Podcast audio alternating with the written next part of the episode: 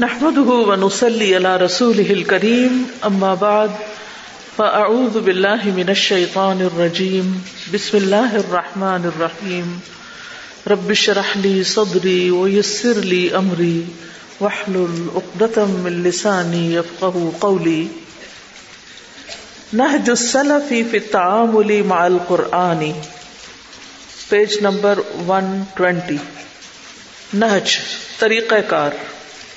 السلف سلف صالحین کا پھر تعاملی معاملہ کرنے میں، مع القرآن، قرآن کے ساتھ۔ قرآن مجید کے ساتھ سلف صالحین کس طرح کا معاملہ کرتے تھے؟ تو ہمیں بھی اس سے سیکھنا چاہیے اور اپنے معاملے کو بہتر کرنا چاہیے۔ احسان کا معاملہ اختیار کرنا چاہیے۔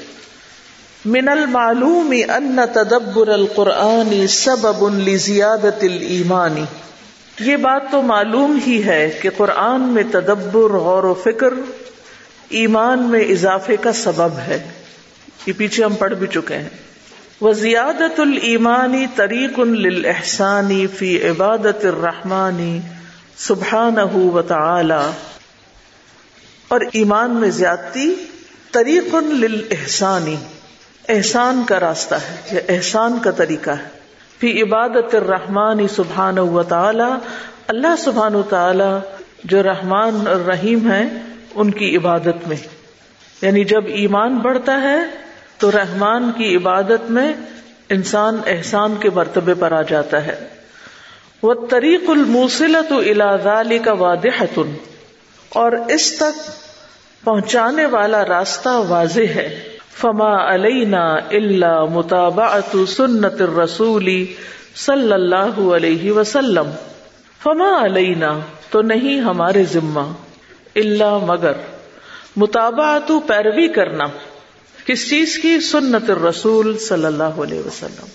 رسول اللہ صلی اللہ علیہ وسلم کی سنت کی۔ وہ سیر علیہ اور اس پر چلنا۔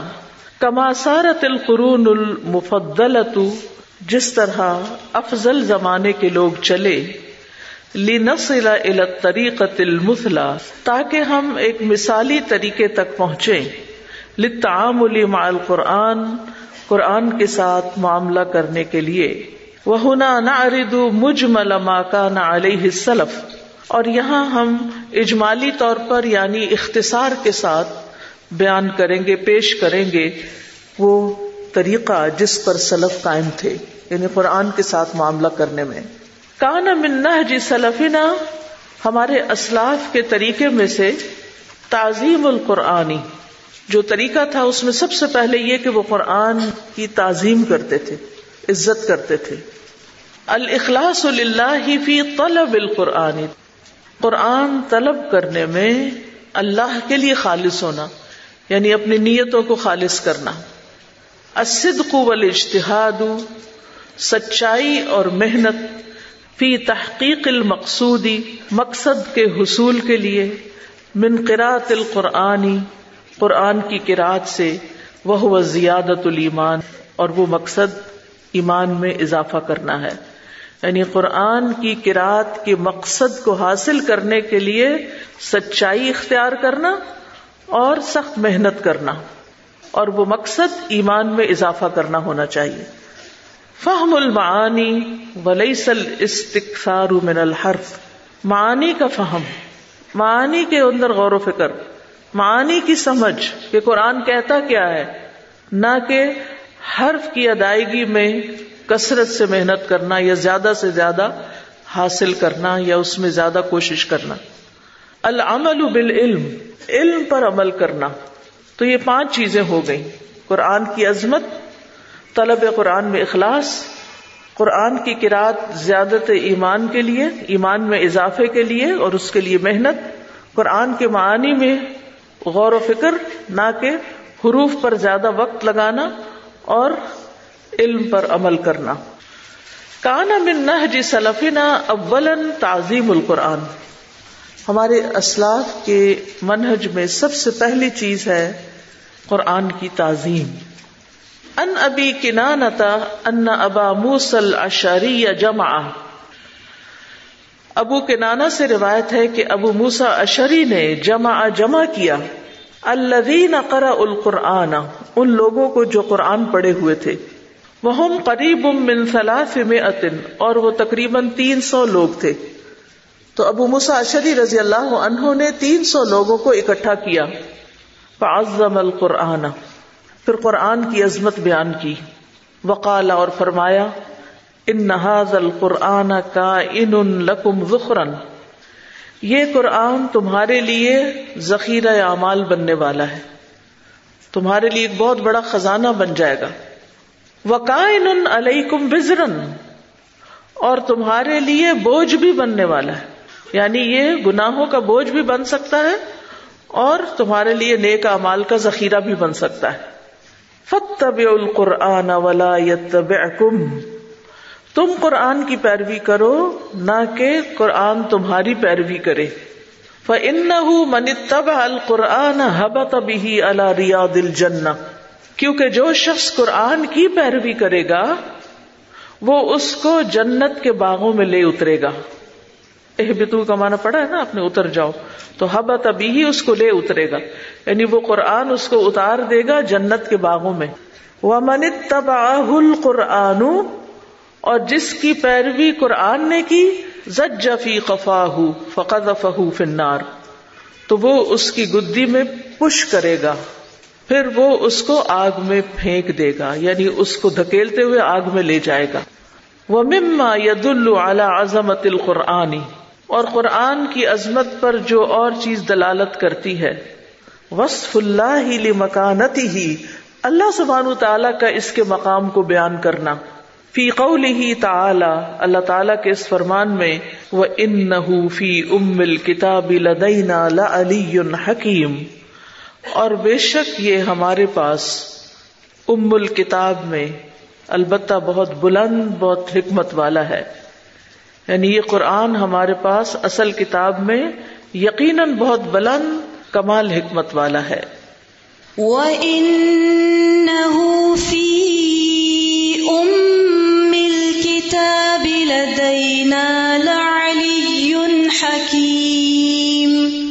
کالا قطع قطع کہتے ہیں یوخ برو ان منزلت ہی و فضل ہی و شرف ہی اللہ سبحان تعالی خبر دے رہے ہیں اس قرآن کے مقام کے بارے میں، منزلت کے بارے میں، اور اس کی فضیلت کے بارے میں، اور اس کے شرف کے بارے میں، اس کی بزرگی کے بارے میں کہ یہ کتنا عظیم الشان کلام ہے۔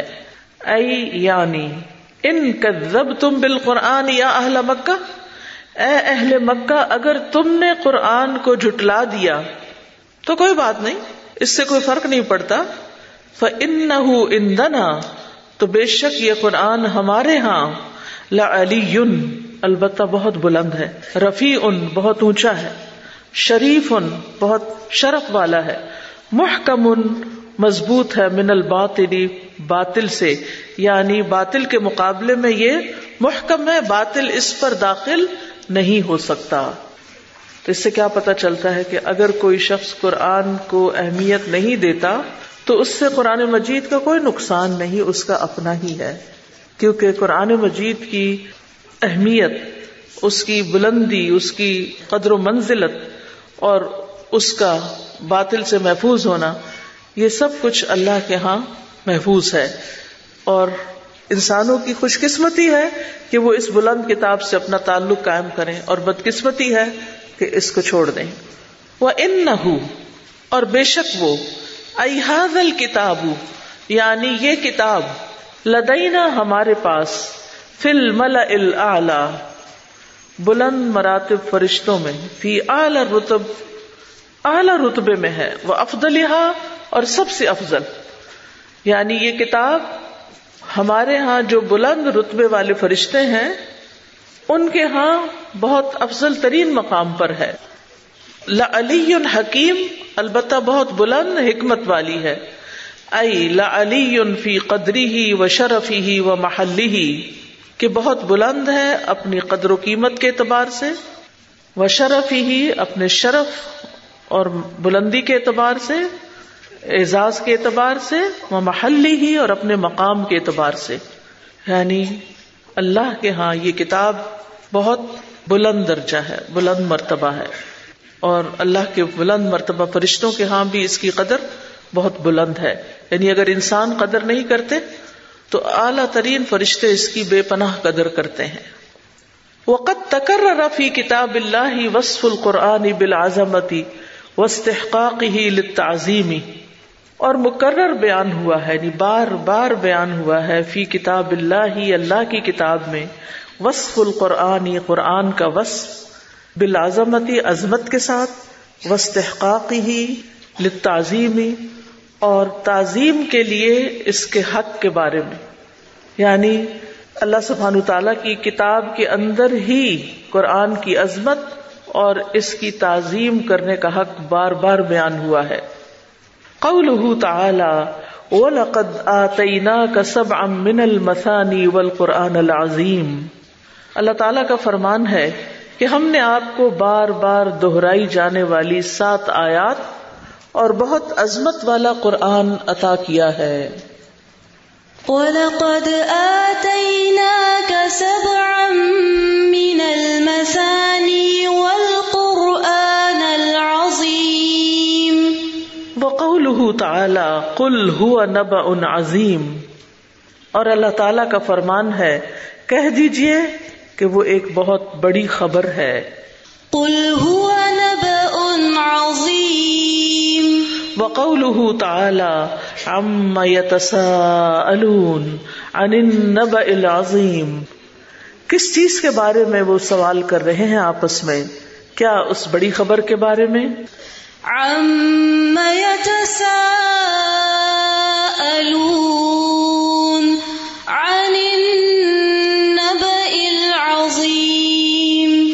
وقال مجاہد و قطاد و مقاتل۔ اب یہ تین مفسر ہیں جو کہتے ہیں کہ النبا العظیم سے مراد هو القرآن۔ قرآن ہے۔ اگرچہ اس کا ایک معنی آخرت بھی کیا گیا، آخرت کی خبر، لیکن ان مفسرین کے ہاں اس کا ایک دوسرا معنی بھی ہے اور وہ ہے قرآن عظیم۔ فَإِنَّهُ نَبَأٌ عظیم کیونکہ یہ ایک بہت بڑی خبر ہے۔ لِأَنَّهُ کلام اللہ کیونکہ یہ اللہ کا کلام ہے۔ اور نبا عظیم چونکہ سورت سعد میں قرآن کے لیے استعمال ہوا ہے، تو اس پر قیاس کرتے ہوئے انہوں نے النبا العظیم کو قرآن قرار دیا ہے۔ قوله تعالی، اللہ تعالی کا فرمان ہے وہ ان لقسم لو تعلمون عظیم اور بلا شبہ اگر تم جانو تو یہ بہت بڑی قسم ہے۔ کیا؟ ان لقرآن کریم، کہ بلا شبہ یہ قرآن بہت عزت والا ہے۔ فی کتاب مکنون، ایک محفوظ کتاب میں ہے۔ وَإِنَّهُ لَقَسَمٌ لَوْ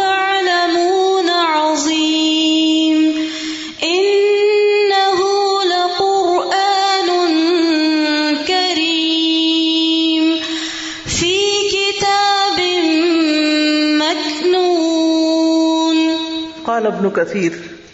ابن کثیر کہتے ہیں وہ انہو لقسم لو تعلمون عظیم اور بے شک وہ البتہ قسم ہے بہت بڑی، اگر تم جانتے ہو تو۔ ای وہ ان اور بے شک یہ، القسم قسم الذي اقسم تو بھی جو میں نے کھائی ہے بھی ساتھ اس کے، لقسم عظیم۔ بہت بڑی قسم ہے۔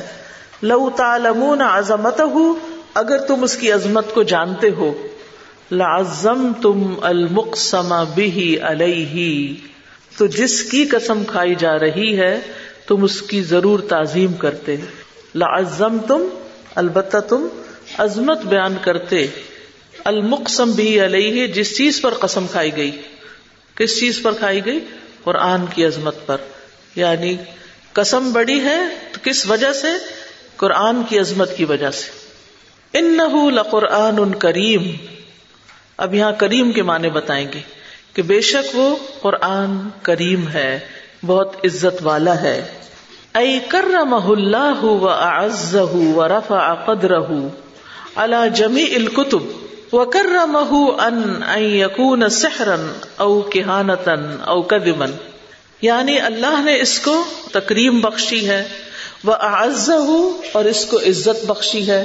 وہ رفع قدرہ اور اس کی قدر بلند کی ہے، اس کی قدر و قیمت زیادہ کی ہے۔ اللہ جمی الکتب، تمام کتب پر۔ وکر اور اس کو عزت دی ہے۔ ان، اس بات سے یقون سہرن کہ یہ جادو ہو، او کہانتن یا سود سے کہانت، او کذبن یا جھوٹ۔ یعنی یہ قرآن نہ سحر ہے، نہ کہانت ہے، نہ جھوٹ ہے، بلکہ یہ ایک بہت عزت والی کتاب ہے اور اس میں سچ ہی سچ ہے۔ قال الازہری، ازہری نے کہا، الکریم اسم جامع لما يحمد کریم ایک جامع نام ہے ہر اس چیز کا جس کی تعریف کی جائے۔ یعنی جس چیز کی تعریف کی جاتی ہے، اس کو کریم کہہ دیا جاتا ہے۔ ول قرآن کریم یحمد لما فیہ من الہدا۔ ول بیانی ول علم ول حکمتی اور قرآن کریم ہے، تعریف کی جاتی ہے اس وجہ سے جو اس میں ہدایت اور بیان اور علم اور حکمت ہے۔ یعنی قرآن کی تعریف کیوں کی جاتی ہے؟ کیونکہ قرآن کے اندر گائیڈنس ہے، وضاحت ہے، علم ہے، حکمت ہے۔ تو اس بنا پر قرآن قابل تعریف ہے یعنی کریم ہے۔ فل فقی ہوئی بھی فقیح اس سے استدلال لیتا ہے یعنی دلائل اخذ کرتا ہے۔ وہ یا خز ہو اور اس سے لیتا ہے یعنی مسائل اخذ کرتا ہے۔ ول حکیم و یستمد بھی وہ یا بھی اور حکیم یعنی حکمت والا، صاحب حکمت اس سے مدد لیتا ہے، یستمد مدد لیتا ہے۔ وہ یا بھی اور اس سے حجت لیتا ہے۔ یعنی دلیل لیتا ہے۔ ول ادیب یستفید من ہوں اور ادیب بھی اس سے استفادہ کرتے ہیں۔ وہ تقوا بھی اور اس سے قوت حاصل کرتے ہیں۔ یعنی اپنی زبان کو درست کرنے کے لیے اچھا بنانے کے لیے، ادب پروڈیوس کرنے کے لیے قرآن سے مدد لیتے ہیں۔ فکل عالم۔ تو ہر عالم یتلوب اصل علم ہی من اپنے علم کی اصل اسی سے لیتا ہے۔ یعنی ہر علم کی بنیاد اسی کے اندر ہے، یہیں سے وہ اخذ کرتا ہے مختلف چیزیں۔ یعنی ہر کوئی اپنے اپنے کیلیبر کے اعتبار سے، اپنے فیلڈ کے اعتبار سے، اپنے مزاج کے اعتبار سے، اپنی ضرورت کے اعتبار سے قرآن سے فائدہ اٹھاتا ہے۔ یعنی قرآن سر چشمہ علم و حکمت ہے۔ اب ہر ایک کے اپنے اوپر ہے کہ اس کے اندر کتنی صلاحیت ہے کہ وہ اس سے کیا لے۔ وکیلا اور کہا گیا، حسن مردی یعنی کریم کا معنی حسن اور مردی بھی ہے۔ حسن کا معنی عمدہ اچھا مردی، پسندیدہ۔ او، یا ایک معنی نفا ان بہت زیادہ نفع دینے والا، فعال کے وزن پر۔ جم المنافع، بہت زیادہ نفع پہنچانے والا۔ او، عزیز ان مکرم، یا غالب عزت دیا گیا۔ مکرم، جس کی عزت کی جائے۔ لا یہون بکثرت تلاوتی نہیں کم ہوتا، نہیں ہلکا ہوتا اس کا درجہ تلاوت کی کثرت سے۔ جتنا زیادہ اس کو پڑھے، اس کا درجہ مقام اور بڑھتا ہے۔ نہ کہ انسان اسے کچھ کم چیز سمجھنے لگے۔ ولا یخ لقو اور نہیں پرانا ہوتا۔ بکثرت ردی بار بار دہرانے سے۔ جیسے حفاظ ہیں تو سینکڑوں بار آیات کو پڑھتے ہیں تو ان کے کثرت سے پڑھنے سے پرانا نہیں ہوتا۔ آپ دیکھیے کہ جیسے کوئی بھی چیز زیادہ استعمال کی جائے تو کیا ہوتا ہے؟ پرانی ہو جاتی۔ مثلاً کوئی کتاب، جیسے لوگ پنسورا اور یاسین وغیرہ یا قرآن مجید کا کوئی حصہ بہت زیادہ پڑھتے ہیں تو فزیکلی کتاب جو ہے اس جگہ سے کیا ہوتی ہے؟ بار بار پڑھنے سے پرانی ہو جاتی۔ لیکن قرآن مجید کے جو حروف ہیں، الفاظ ہیں جو نس ہے، اس کی تلاوت کرنے سے وہ پرانی نہیں ہوتی۔ اس کی بار بار تکرار اور اس کو دہرانے اور اس کو لوٹانے سے اس کو کوئی فرق نہیں پڑتا۔ ولا یمل میں اور نہ سننے والے اس سے اکتاتے ہیں۔ بیزار نہیں ہوتے، بور نہیں ہوتے۔ ولا یف کلو السنتی اور نہ ہی زبان پر بھاری ہوتا۔ ہے یعنی اس کا پڑھنا زبان پر بوجھل نہیں ہوتا، زبان چلتی جاتی ہے۔ بل غد تری یبقا ابد دہری بلکہ یہ فریش ہوتا ہے، تازہ ہوتا ہے تری تر و تازہ ہے۔ یبقا رہتا ہے، ابد الدہر ہمیشہ ہمیشہ کے لیے۔ ابد ابد ابد کا مطلب کیا ہوتا ہے؟ ہمیشہ کے لیے۔ تو دہر جب تک دنیا قائم ہے، یہ چیز ایسی ہی رہے گی۔ فی کتاب مکنون۔ اصل میں یہ تفسیر ہے۔ اور انہوں نے مختلف تفاصیر سے مختلف حصے اخذ کر کے یہاں جمع کیے۔ ہیں اوپر یہ جو پہلا پیراگراف تھا، یہ ابن کثیر کا تھا۔ دوسرا جو ہے، یہ فتح البیان سے ہے۔ اب تیسرا جو ہے، یہ پھر ابن کثیر سے ہے۔ یہ ابھی اسی آیت کی تفسیر کر رہے ہیں۔ فی کتاب مکنون۔ ایک محفوظ کتاب میں۔ ائی معظم فی کتاب۔ یعنی تعظیم کی گئی ہے ایک کتاب میں جو معظم محفوظ معظم اور محفوظ ہے موقر عزت دی گئی ہے یعنی معزز ہے۔ قال ابن کثیر ابن کثیر کہتے ہیں، کما قال، جیسے کہ فرمایا یعنی اللہ تعالی نے ان لقرآن کریم، بے شک یہ البتہ قرآن عزت والا ہے۔ فی کتاب مکنون محفوظ کتاب میں لا يمسه الا نہیں چھوتے اس کو مگر پاکیزہ جو بہت پاک کیے ہوئے ہیں۔ متحر تنزیل من رب العالمین، نازل کردہ ہے رب العالمین کی طرف سے۔ اتاری گئی ہے رب العالمین کی طرف سے۔ إنه لقرآن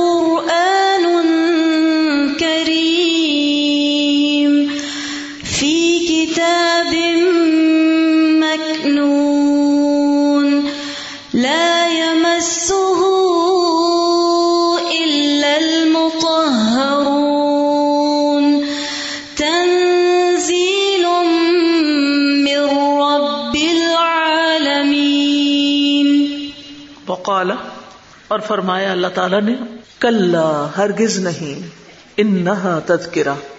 بے شک یہ تو ایک نصیحت ہے۔ فمن شاء ذکر بس جو کوئی چاہے اس سے نصیحت حاصل کر لے۔ فی صحف مکرمہ۔ معزز صحیفوں میں ہے۔ ایسے صحیفوں میں ہے جن کی عزت کی جاتی ہے۔ مرفوعات بلند ہیں متحرہ پاک کیے ہوئے ہیں۔ بے عیدی سفرہ۔ لکھنے والوں کے ہاتھوں میں ہے۔ کرام بررا جو معزز ہیں، نیک ہیں۔ كلا إنها تذكرة فمن شاء ذكره في صحف مكرمة مرفوعة مطهرة بأيدي سفرة كرام بررة ولہذا، اور اسی لیے استنبت العلماء رحمهم اللہ من ہاتین الآیتین۔ علماء کرام، اللہ تعالیٰ ان پہ رحمت فرمائے، انہوں نے ان دو آیتوں سے استمبات کیا ہے، مسئلہ نکالا ہے، کیا؟ کما ورد بہل حدیث جیسا کہ حدیث میں وارد ہوا ہے، ان صحا اگر وہ حدیث صحیح ہو، لیکن وہ ضعیف ہے۔ لأن الملائکة يعظمون المصاحف المشتملة على القرآن في الملأ الأعلى فأهل الأرض بذلك أولى وأحرى۔ وہ کہتے ہیں، کیونکہ فرشتے مصاحف کی تعظیم کرتے ہیں، جن پر قرآن مشتمل ہے ملئ اعلی میں۔ فأهل الأرض تو زمین والے بذلك اس چیز کے یعنی اس تعظیم کے اولا و احرا زیادہ وردی ہیں، زیادہ حقدار ہیں۔ یعنی اگر نیک معزز فرشتے جو اس کے کاتب ہیں، وہ اس کی تعظیم کرتے ہیں۔ اور یہ کتاب مکرم مرفو متحر صحف میں ہے۔ تو پھر زمین والوں کو بھی اس کی عزت کرنی چاہیے، اس کو بلند رکھنا چاہیے، اس کو پاکیزہ رکھنا چاہیے۔ یعنی اس کو پاکیزگی کی حالت میں ہی ہاتھ لگانا چاہیے۔ لِأَنَّهُ نَزَلَ عَلَيْهِمْ، کیونکہ یہ ان پر نازل ہوا ہے۔ یعنی قرآن مجید اہل زمین پر نازل ہوا ہے۔ وہ خطاب متوجہ الیہم اور اس کا خطاب ان کی طرف متوجہ ہے۔ یعنی اہل زمین کو خطاب کیا گیا ہے۔ فہم احق ان يقابلوه بالاکرام والتعظیم تو وہ آسمان والوں کی نسبت بھی زیادہ حقدار ہیں کہ وہ اس سے ملاقات کریں یا اس کو ہاتھ لگائیں، عزت کے ساتھ، تعظیم کے ساتھ۔ ول انقیاد لہو بالقبول و تسلیمی اور قبول و تسلیم کے ساتھ اس کے فرما بردار ہو جائیں۔ لقوله وانه في ام الكتاب لدينا علی حکیم اللہ تعالی کے اس قول کی بنا پر کہ بے شک وہ ہمارے پاس اصل کتاب میں یقیناً بہت بلند کمال حکمت والا ہے۔ وَإِنَّهُ فِي أُمِّ الْكِتَابِ لَدَيْنَا لَعَلِيٌّ حَكِيمٌ۔ تو اب تک جتنی بات کی گئی ہے اس کا مطلب یہ ہے کہ قرآن ایک عظمت والی کتاب ہے عزت والی کتاب ہے بلند کتاب ہے۔ اس لیے ہمیں بھی اس کی تعظیم کرنی چاہیے۔ اس کو ہر چیز سے زیادہ اونچا رکھنا چاہیے۔ صرف شیلف کے اعتبار سے نہیں، عملی اعتبار سے بھی۔ یعنی باقی تمام علوم پر اس کو ترجیح دینی چاہیے، عزت دینی چاہیے، اس کو امپورٹنٹ سمجھنا چاہیے۔ ابھی تو مسلمانوں کا عام طور پر جو عمومی رجحان ہے وہ کیا ہے؟ پہلے دنیا کی تعلیم، زیادہ وقت، زیادہ محنت، زیادہ پیسہ، زیادہ سب کچھ دنیا کے لیے۔ اور اگر کوئی وقت بچے یا کبھی کوئی بیچ میں بریک آئے تو پھر تھوڑا سا قرآن بھی پڑھ لیا جائے یا بچپن میں ایک دفعہ ناظرہ پڑھا کے بند کر دیا جائے یہ ٹپا لگانے کے لیے کہ قرآن پڑھا ہوا ہے۔ جو اصل مقصد ہے کتاب کے آنے کا، اس سے تو کوسوں دور ہے اور پھر ایک دفعہ پڑھ لینے سے بھی سمجھ میں نہیں آتا۔ یہ تو بار بار دہرائی جانے والی چیز ہے۔ کیونکہ یہ گائیڈنس ہے نا۔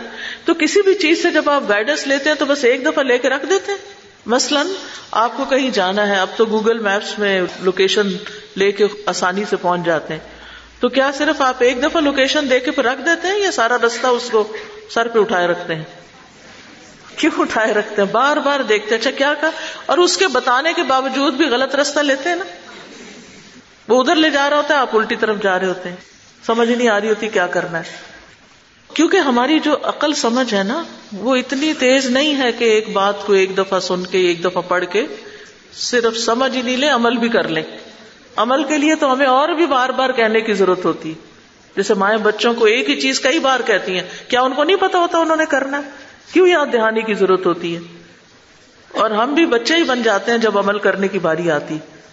ہمیں بھی ایک چیز کئی دفعہ بتائے جانے کی ضرورت ہے اور یہ اس وقت تک ممکن نہیں جب تک مستقل طور پر ریگولرلی ساری زندگی اس کے ساتھ تعلق نہ رکھا جائے۔ یہ کورس کرنے کی کتاب نہیں ہے صرف، یہ صرف ایک سال، دو سال کے لیے پڑھ کے پھر اسے بند کر دیا جائے۔ یہ گائیڈ بک ہے، یہ معزز کتاب ہے۔ اس کو اتارنے کے لیے بھی بڑا اہتمام کیا گیا ہے۔ اللہ سبحان تعالیٰ نے اس کے اتارے جانے کے لیے عظیم مہینے کا انتخاب کیا۔ شہر رمضان الذي انزل فیہ القرآن للناس وبینات من الہدا والفرقان۔ رمضان کا مہینہ وہ ہے جس میں قرآن اتارا گیا، جو لوگوں کے لیے سراسر ہدایت اور حق کو باطل میں فرق کرنے والی واضح دلیلیں ہیں۔ بابرکت رات میں اس کا اتارے جانے کا اہتمام کیا گیا۔ انا انزلناہ فی لیلت القدر وما ادرا کما لت القدر. لئی لت القدر خیر من الف شہر. ہم نے اسے قدر کی رات میں اتارا. اور تجھے کس چیز نے معلوم کروایا کہ قدر کی رات کیا ہے؟ قدر کی رات ہزار مہینے سے بہتر ہے. کیوں اس ایک رات کو اتنی زیادہ اہمیت دی گئی؟ کس وجہ سے؟ قرآن کی وجہ سے. تو سوچئے پھر قرآن کی کتنی اہمیت ہوگی؟ قرآن کتنا عظیم ہوگا اور کتنا عظمت والا؟ اگر قرآن کی وجہ سے مہینے کو عزت مل رہی ہے، قرآن کی وجہ سے رات کو عزت مل رہی ہے، تو پھر خود قرآن کی عظمت کیا ہے اور قرآن پڑھنے والے کی عظمت کیا ہوگی؟ پھر معزز فرشتے کا انتخاب کیا گیا، فرشتوں کے سردار کا، کون ہے وہ؟ جبریل امین۔ نزل ابھی روح الامین۔ امانت دار فرشتہ اس کو لے کر اٹھتا ہے، اس نے علم دینے میں کوئی خیانت نہیں کی۔ آج تو آپ انسانوں پر جتنا بھی اعتماد کر لیں، ان کے اندر بھول چوک ہے۔ کوئی نہ کوئی غلطی کر جائیں گے۔ لیکن جبریل امین پوری امانت کے ساتھ ایز اٹ از انہوں نے اتارا ہے۔ پھر عظیم ہستی کا انتخاب کیا گیا۔ تمام انسانوں میں سے جس کا دل بہترین تھا، محمد صلی اللہ علیہ وسلم کا انتخاب کیا گیا۔ اور پھر عظیم جگہ کا انتخاب کیا گیا۔ وہ کون سی عظیم جگہ؟ مکہ، حرم، جہاں اللہ کا گھر ہے۔ اس شہر کو منتخب کیا گیا اس کام کے لیے۔ ان اول بیت وضع للناس للذی ببکۃ مبارکا وهدى للعالمین۔ بے شک پہلا گھر جو لوگوں کے لیے مقرر کیا گیا ان عبادت کے لیے، یقیناً وہی ہے جو مکہ میں ہے۔ بہت بابرکت اور جہانوں کے لیے ہدایت۔ پھر شیاطین سے اس کی حفاظت کی گئی۔ وما تنزلت به الشیاطین وما ينبغي لهم وما يستطيعون. انهم عن السمع لمعزولون. اللہ تعالیٰ نے قرآن کی عظمت کو خود بیان کیا ہے۔ اس کو قرآن عظیم کہا گیا فرشتے قرآن کی تعظیم کرتے ہیں۔ کائنات قرآن کی تعظیم کرتی ہے۔ وہ کھجور کا تنا جس پر آپ قرآن پڑھ کر سنایا کرتے تھے وہ رونے لگا تھا جب آپ نے اس کو چھوڑ کر دوسرا ممبر اختیار کیا۔ جنات نے قرآن سنا تو کیا کہا؟ انا سمعنا قرآن عجبا. نبی صلی اللہ علیہ وسلم قرآن کی تعظیم کیا کرتے تھے۔ جب نازل ہوتا تھا، اپنا سر مبارک جھکا لیتے تھے۔ جب وہی ختم ہوتی تو سر اٹھاتے تھے۔ اتنے احترام کے ساتھ، اتنے ادب کے ساتھ اس کو اخذ کرتے تھے۔ صحابہ قرآن کی تعظیم کرتے تھے۔ ابو حرارا کہتے ہیں کہ جب آپ صلی اللہ علیہ وسلم پر وہی نازل ہوتی تھی تو ہم سے آپ کی حالت پوشیدہ نہ رہتی۔ کوئی بھی رسول اللہ صلی اللہ علیہ وسلم کی طرف نظر اٹھا کر دیکھ نہ سکتا تھا۔ یہاں تک کہ وہی ختم ہو جاتی۔ صحابہ قرآن کے آگے خاموش ہو جایا کرتے تھے۔ صرف مسلمان ہی نہیں، صحابہ ہی نہیں، کفار کی عورتیں اور بچے قرآن سننے کے لیے رک جاتے تھے۔ حضرت ابو بکر جو تھے، وہ صحن میں ایک مخصوص جگہ پر نماز پڑھتے تھے اور اس میں قرآن پڑھتے تھے۔ خوب روتے تھے تو قریش کی عورتیں اور بچے جمع ہو کر سننا شروع کر دیتے تھے۔ سلف صالحین قرآن کی تعظیم کرتے تھے۔ ابو عالیہ قرآن پڑھتے تو سر پہ پگڑی باندھتے تھے اور اپنی چادر اوڑھ لیتے اور قبلہ رخ ہو جاتے تھے۔ یعنی پڑھتے ہوئے اپنا ایک مخصوص لباس پہن لیتے تھے۔ وہ اس بات کو ناپسند کرتے تھے کہ کسی سورت کو چھوٹی سورت کہا جائے۔ چھوٹی سورت نہیں، کیونکہ قرآن سب کا سب عظیم ہے اور اس میں کوئی چیز چھوٹی نہیں۔ تو محسوس کرنے کی بات ہے نا؟ عمر بن عبد العزیز نے اپنے ایک بیٹے کو دیوار پر قرآن لکھتے ہوئے دیکھا تو کہا، اس کو مارو، کیونکہ یہ قرآن کی تعظیم میں سے نہیں کسی دیوار پہ لکھا جا رہا ہے۔ مجاہد کہتے ہیں، جب آپ کو جمائی آ رہی ہو اور آپ قرآن پڑھ رہے ہو، تو آپ قرآن پڑھنے سے رک جائیں۔ یہاں تک کہ آپ کے جمائی لینے کا عمل ختم ہو جائے۔ امام نبوی کہتے ہیں کہ قرآن کی تعظیم کے واجب ہونے پر امت کا اجماع ہے۔ اور یہ تعظیم دلوں کے تقوی میں سے ہے۔ وہ میں عظم شاعر اللہ فنحا من تقوی القلوب۔ جو جتنی قرآن کو عزت دیتا ہے، اتنا ہی اس کے اندر تقوی زیادہ ہے۔ ایمان والوں کے دل پگھل جاتے ہیں اس قرآن کو سن کر۔ وہ ادا سم ما انزل رسولی ترا آم تفید من الدمع مما عرفوا من الحق۔ یقولون ربنا آمنا فختبنا مع الشاہدین اور قرآن کی تعظیم نہ کرنے والوں کی مذمت بھی بیان کی گئی ہے۔ جیسے کفار قرآن کی تعظیم نہیں کرتے تھے، کیا کہتے تھے؟ وقال الذين كفروا لا تسمعوا لهذا القرآن والغوا فيه لعلكم تغلبون۔ اور ان لوگوں نے کہا جنہوں نے کفر کیا، اس قرآن کو مت سنو اور اس میں شور کرو تاکہ تم غالب رہو۔ تمہاری بات چلے۔ قرآن کا مذاق اڑاتے، بحثیں کرتے کھیل تماشا بناتے ما یاتیہم من ذکر من ربہم محدث الا استمعوه وهم يلعبون قرآن کے بارے میں سنگ دل ہو جانا، یہ بھی قرآن کی عظمت کے خلاف ہے۔ اس کے آگے تکبر کرنا، اپنی بات کو زیادہ بڑھا کے بیان کرنا، اپنی رائے دینا، اپنے خیالات اس پر مسلط کرنا، اس کا اثر قبول نہ کرنا، یہ بیمار دل لوگوں کا حال ہے۔ سنگ دل لوگوں کا، غیر سنجیدہ لوگوں کا۔ تو پھر ایسے لوگوں کا انجام بھی کیا ہوگا؟ وقالو لو کنہ نسما او ناقلو ما کنہ فی اصحاب السعیر کاش ہم سنتے یا سمجھتے تو بھڑکتی ہوئی آگ والوں میں شامل نہ ہوتے۔ تو جب قرآن کی کوئی بات آ رہی ہو تو اس کو توجہ کے ساتھ سننا چاہیے، نہ کہ اس کو غیر سنجیدہ انداز میں لینا۔ اب آپ بتائیے کہ آپ کو کیا سمجھ آیا؟ میں تھی انہوں نے کہا کہ کہیں ایسا نہ ہو کہ قرآن تمہارا پیچھا کرنے والا ہو جی یعنی تمہارا پیچھا کرے اور تمہیں جہنم میں جا گرائے۔ ایک جو لیڈر ہوتا ہے جب اس کو فالو کرتے ہیں وہ ہمیں یس جیسے بنی اسرائیل نے کیا۔ یعنی قرآن بنانا نہیں ہوتا اس کے ساتھ۔ تو اس نے یہ دیکھی تھی کہ قرآن موچا ہے نا تو ہمارے بھی ڈیلی بیسس پہ ہمارے حالات بدل رہے ہوتے ہیں۔ جو۔ آج حالت ہے وہ کل نہیں ہے۔ آج جو قرآن پڑھیں گے وہ آج کا جواب دے گا۔ کل جو ہم پڑھیں گے وہ کل کے حالات کا جواب دے گا۔ سادہ یہ جو ہماری اباؤٹ قرآن ہے اس کو تھوڑا سا ایکسپلین کریں۔ قرآن جس کا پیچھا کرنے لگتا ہے۔ کیسے؟ یعنی اس کے خلاف حجت بن جائے گا۔ اس کے خلاف گواہی دے گا۔ یعنی قرآن یا انسان کے حق میں گواہی دے گا یا پھر اس کے خلاف۔ میرے خیال میں جس طرح ہم قرآن پڑھتے ہیں اور قرآن اپنے پڑھنے والوں پر لانت بھی کرتا ہے۔ تو ایسے لوگ جو قرآن پڑھ دیں گے قرآن کہتے ہیں کہ سچ بولو لیکن وہ جھوٹ بولتے ہیں۔ تو اللہ تعالیٰ نے قرآن میں فرمایا لانت اللہ علیہ الکاذبین تو یہ اسی میں جائے گا کہ قرآن ان کا پیچھا کرتا ہے اور ان کو وہ آ، لعنت والے لوگوں میں شامل ہو جاتے ہیں۔ ہاں، عمومی معنی تو یہی ہے کہ بجائے اس کے کہ قرآن ان کو فائدہ دے قرآن انہی کے خلاف گواہ بن جائے گا۔ اگر صرف ایک صورت کی بھی بات کریں تو ہم اس بات سے قرآن کی تعلیم کا اندازہ کر سکتے ہیں کہ جتنی بار ایک ہی صورت کو ریوائز کیا جاتا ہے، ہر بار اس نہیں ہوتی ہے۔ ہر بار ایک نئی بات سننے کو، ہر بار ایک نئی بات، ایک نئی چیز سمجھنے کو، عمل کے لیے نکالنے کو ملتی ہے۔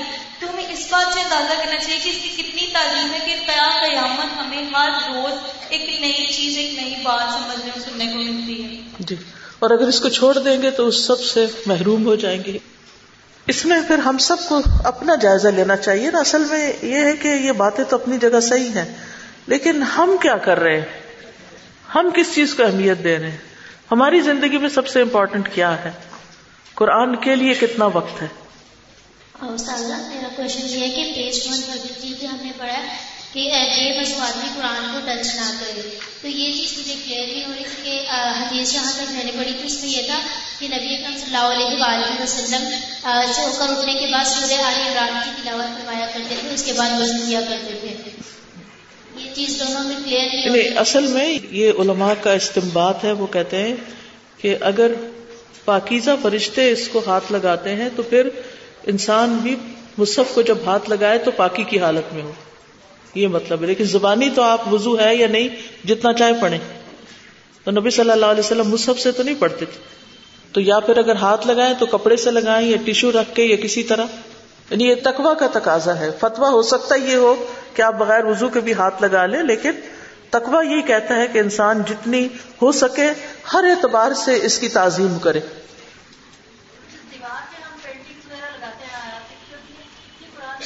دیکھیں مقصد کیا ہے؟ اگر ایک ریمائنڈر مقصد ہے تو اور بات ہے، لیکن اگر ویسے ہی آپ کسی بھی دیوار پہ اٹھ کے کچھ لکھنا شروع کر دیں تو قرآن اس کے لیے تھوڑی ہے۔ خالی ڈیکوریشن کے لیے لگانا بھی درست نہیں ہے۔ اصل میں تو یاد دہانی کے لیے اگر لگاتے ہیں کچھ تو اور بات ہے۔ یعنی بعض اوقات ہم اسٹکی نوٹس پر کچھ آیات لکھ کے تو سامنے لگا لیتے ہیں تاکہ جتنی دفعہ نظر پڑے اتنی دفعہ ریمائنڈر ہو۔ تو مقصد دیکھنا پڑے گا۔